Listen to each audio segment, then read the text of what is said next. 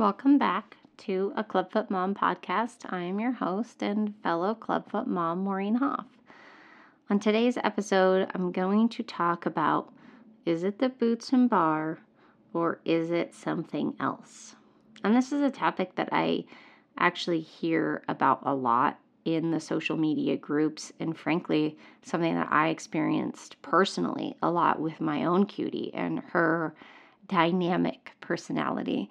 I think that a lot of the times the boots and bar can become a catch all for anything that's happening with your child. And I don't think I'm not faulting parents for you know if if you're having like a sleep issue and you're like oh it's got to be the boots and bar it turns out to be something different like i think it's really hard like we all know if you're listening to this and you have a baby we all understand that having a baby is so much of like guessing what's going on, right?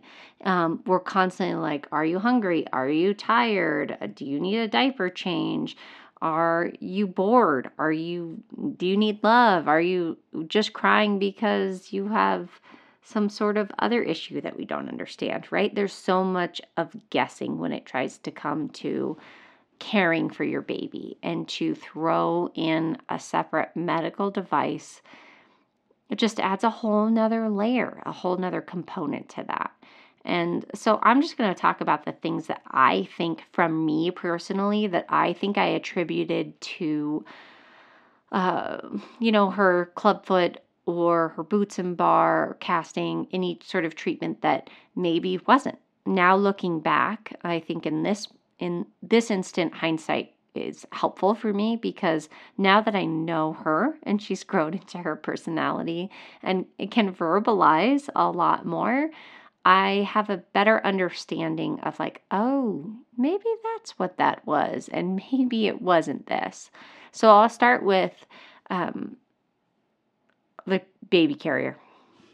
So I, guys, I have two older kids, and I was desperate to have some way to be hands free while also holding my cutie. Um, I never wanted to put her down. I never wanted to put any of my babies down. I held them for nap for like the first, I don't know, four four to six months, right? Every nap I was holding them. I held my babies constantly. And I especially held my cutie constantly because I knew she was going to be our last baby. And so I never put her down.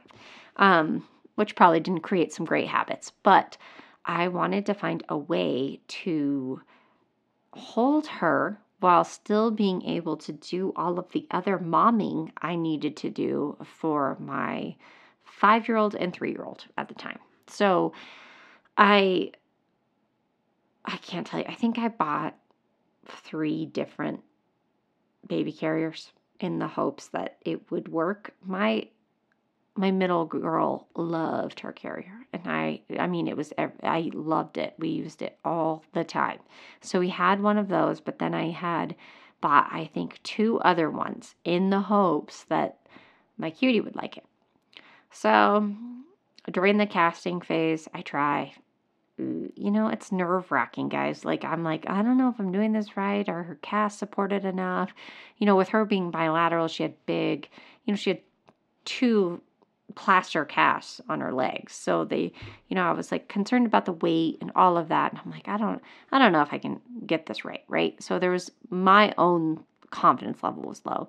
Then I was always worried, like maybe just because of the cast, maybe she just doesn't like it because of the cast, right? We tried even one of the Moby wraps, and um, I just couldn't. She just never liked it. It was always just crying and it never really served the purpose. So then we move into Boots and Bar, and I think, okay, maybe now, like maybe now she's gonna like it better. She's a little bit bigger. She doesn't have the cast on. Like he can make sure that our hips are supported. No, no go. She was not happy front facing back, like in towards me, nothing. And I really thought maybe it was because of the Boots and Bar, because of the cast. I thought, oh man, she just you know, I just couldn't figure it out to get her comfortable enough because of what she had on her feet. Well, now in hindsight, looking back, I think that was just frankly her personality. I think I think a lot of why we struggled in certain aspects of that 23 hour wear was just because of my just because of my cutie's temperament. She um likes what she likes and doesn't like what she doesn't like. And I think she didn't like the carrier. I think she wanted to be held in a certain way. Um, and she wanted to be held in my arms by me. And I I think looking back, it was something that I attributed to that. And I thought, oh man, like she just didn't, but that she didn't like it because I could never figure it out with the boots and bar. But the reality was, I think she just didn't like it. You know, there are kids out there, like, I think about it with pacifiers, or we call them binkies in our house, right? My first child used binky until she was about four months old. She got a cold, was done with it. My second child, loved that binky and used that binky until she was three and a half when I finally was like, or no, two and a half. Yeah, two and a half when I was like, all right, we got to get rid of this, right? Um, and then, but that was just based on their preference. It wasn't like I did anything or anything about them made that made them like it or dislike it, right? It was their choice. And I it's it's also very similar with babies and like swings, like certain movement. Like my first baby didn't really like the swing. My second baby loved the swing. And so it's just dependent on what your child prefers too. But when you're throwing in boots and bar, when you're throwing in a medical device, any sort of brace, right?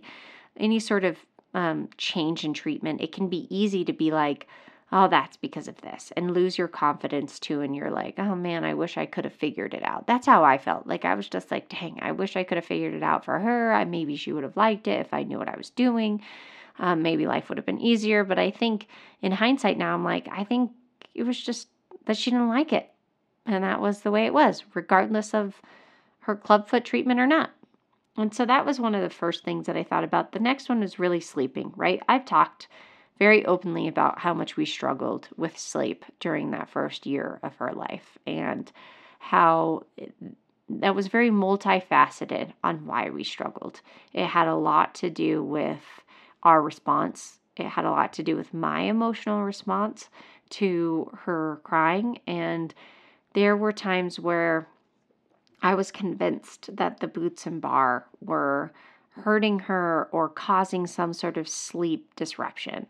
And I think, I mean, even to the point where we sent an email to the medical team, like, listening, like, I don't know what we're doing. What are we doing wrong? Nobody's sleeping. I'm exhausted.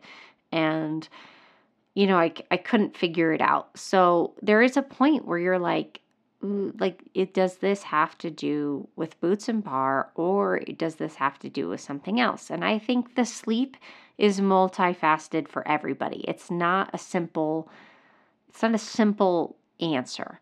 Um, and I actually would love to have a sleep professional come on to the podcast and talk about normal developmental sleep regressions that also may occur within the time frame of boots and bar and different transitions for clubfoot treatment. Because I think sometimes I don't know if I was ever fully aware of all of the dynamics within that and how then the boots and bar could play a role in that.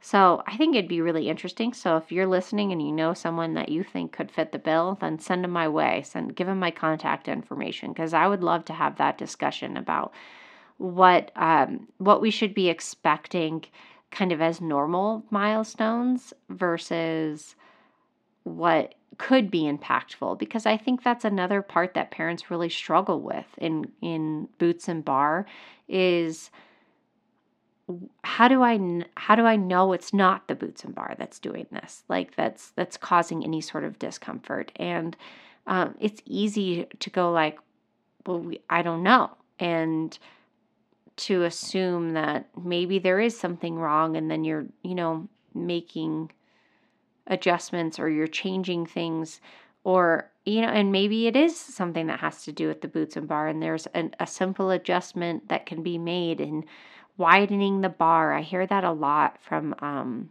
from other parents of like maybe the width of the bar is is too small and that's causing you know so there's just a lot of other little things that can be uh, that could be adding to it. That's why i say there's a lot of components to it. But i think looking back on our experience i think it had a lot less to do with her boots and bar and a lot more to do with the way that we were responding to her sleep um, whenever she would wake up and how we responded to her had a lot more to do with her sleep issues than the boots and bar.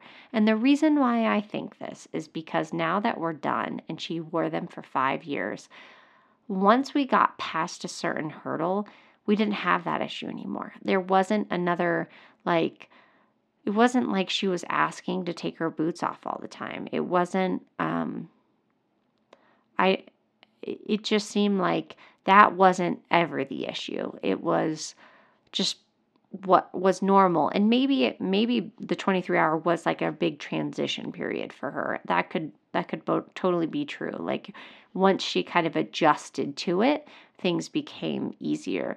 But i also do think that the way that we played a role in it and um, had a lot to do with it too looking back at it.